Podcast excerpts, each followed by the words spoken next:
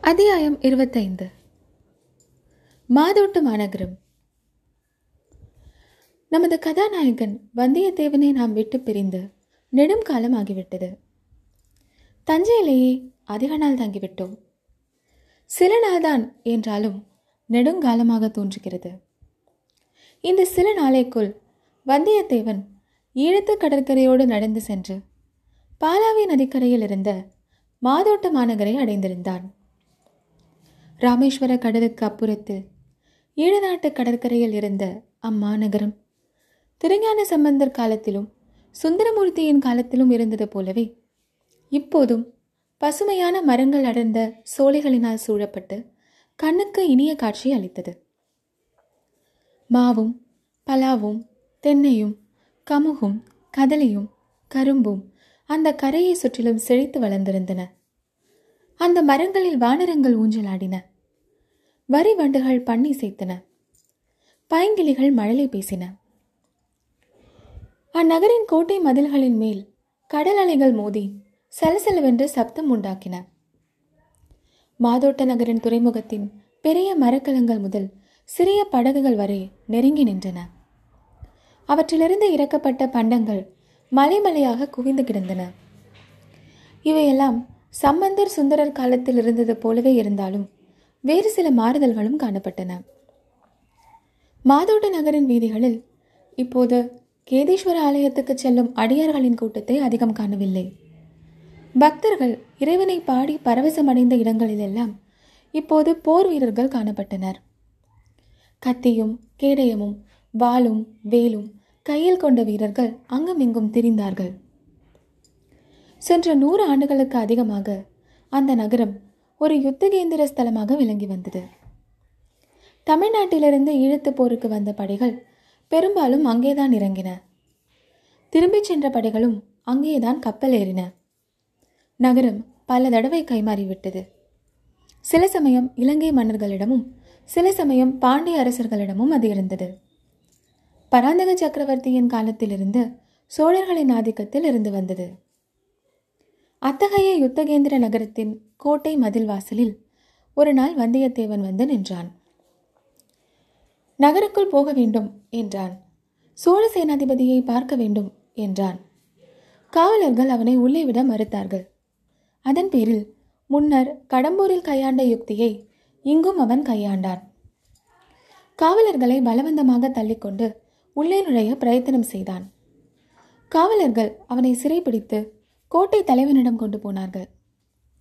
வந்தியத்தேவன் கோட்டை தலைவனிடம் இளவரசர் அருள்மொழிவர்மருக்கு முக்கியமான ஓலை கொண்டு வந்திருப்பதாகவும் அதை பற்றி சோழ சேனாதிபதியிடம்தான் விவரம் சொல்ல முடியும் என்றும் கூறினான். அவனை பரிசோதித்து பார்த்தார்கள். பொன்னியின் செல்வனுக்கு ஒரு ஓலையும் பழுவூர் பனை லட்சணையும் அவனிடம் இருக்க கண்டார்கள். கொடும்பாலூர் பெரிய வேளார் பூதி விக்ரமகேசரி அச்சமயம் இலங்கை படையின் சேனாதிபதியாக இருந்தார். அவரிடம் போய் சொன்னார்கள். போதி விக்ரமகேசரி அப்போது முதன் மந்திரி அனிருத்த பிரமராயருடன் பேசிக் கொண்டிருந்தார்.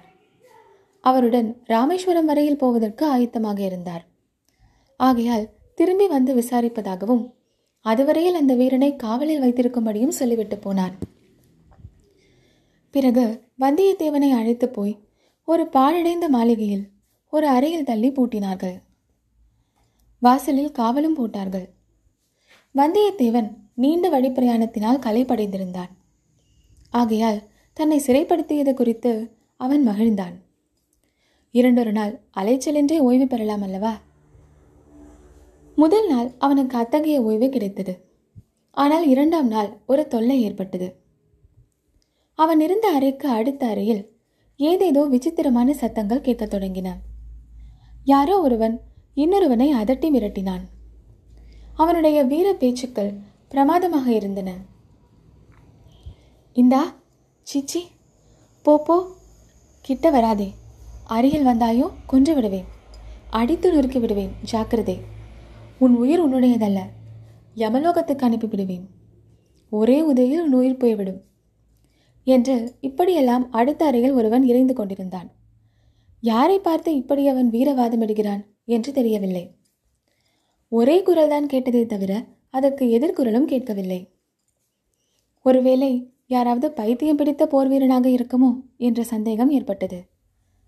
அப்படியென்றால் இரவெல்லாம் தூக்கமில்லாமல் செய்துவிடுவானே?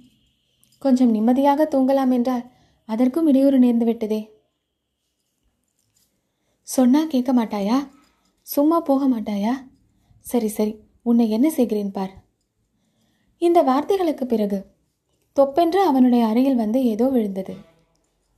படுத்திருந்த வந்தியத்தேவன் தூக்கி வாரி போட்டு எழுந்தான்.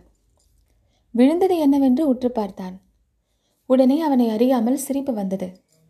கலகலவென்று சிரித்தான். ஏனெனில் அடுத்த அறையிலிருந்து அப்படி வேகமாக வந்து விழுந்தது ஒரு பூனை என்று தெரிந்தது. ஓஹோ உனக்கு சிரிக்க வேறு தெரியுமா? சிரி சிரி மறுபடியும் இங்கே மட்டும் வராதே என்று அந்த குரல் சொல்லியது. யாரோ பைத்தியக்காரன் என்பதில் சந்தேகமில்லை. இல்லாவிட்டால் பூனையுடன் இவ்வளவு வாதமிடுவானா அல்லது பூனை மனிதரைப் போல் சிரிக்கும் என்றுதான் எண்ணுவானா? ஆனால் அதிலும் ஒரு அதிசயம் என்னவென்றால் அப்படியெல்லாம் பேசிய குரல் அவனுக்கு தெரிந்த குரலோ என்ற சந்தேகம் உண்டாயிற்று.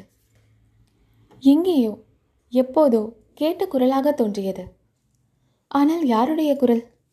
எங்கே கேட்ட குரல்? நினைத்து நினைத்து பார்த்தும் ஞாபகம் வரவில்லை. எப்படியாவது இருக்கட்டும் யாராவது இருக்கட்டும் என்று எண்ணி வந்தியத்தேவன் படுத்துக்கொண்டான் கண்ணை மூடி தூங்க பார்த்தான். ஆனால் தூங்க முடியவில்லை. சற்று நேரத்தில் அவனுடைய உள்ளங்கால்களில் ஏதோ வழவழவென்று தட்டுப்பட்டது. கண்ணை திறந்து பார்த்தால் பூனை அங்கே படுத்திருந்தது. அட கடவுளே இதை கால்மாட்டில் வைத்துக்கொண்டு எப்படி தூங்குவது? உதைத்து தள்ளினான். பூனை நகர்ந்து சென்றது. கண்ணை மூடினான்.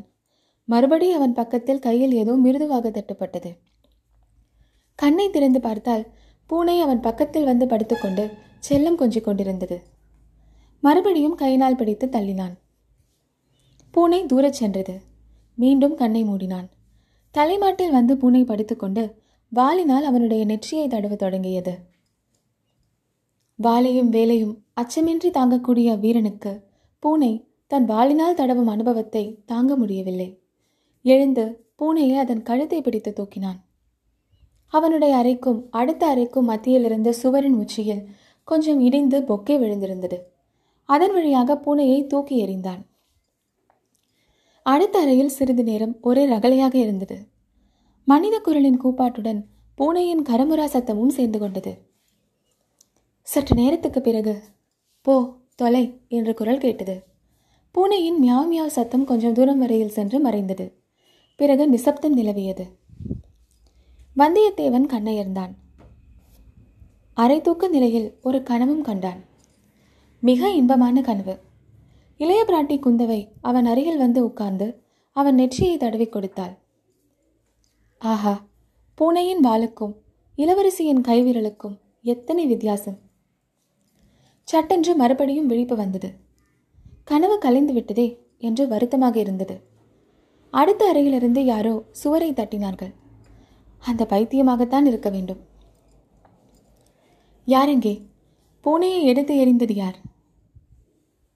வந்தியத்தேவன் மறுமொழி சொல்லவில்லை. மௌனமாகவே இருந்தான். ஆ என்ன இது? பூனை பிராண்டுவது போன்ற சத்தம் மறுபடியும். இல்லை இல்லை. யாரோ அப்புறத்தில் சுவரில் ஏறுவதற்கு முயல்கிறார்கள்.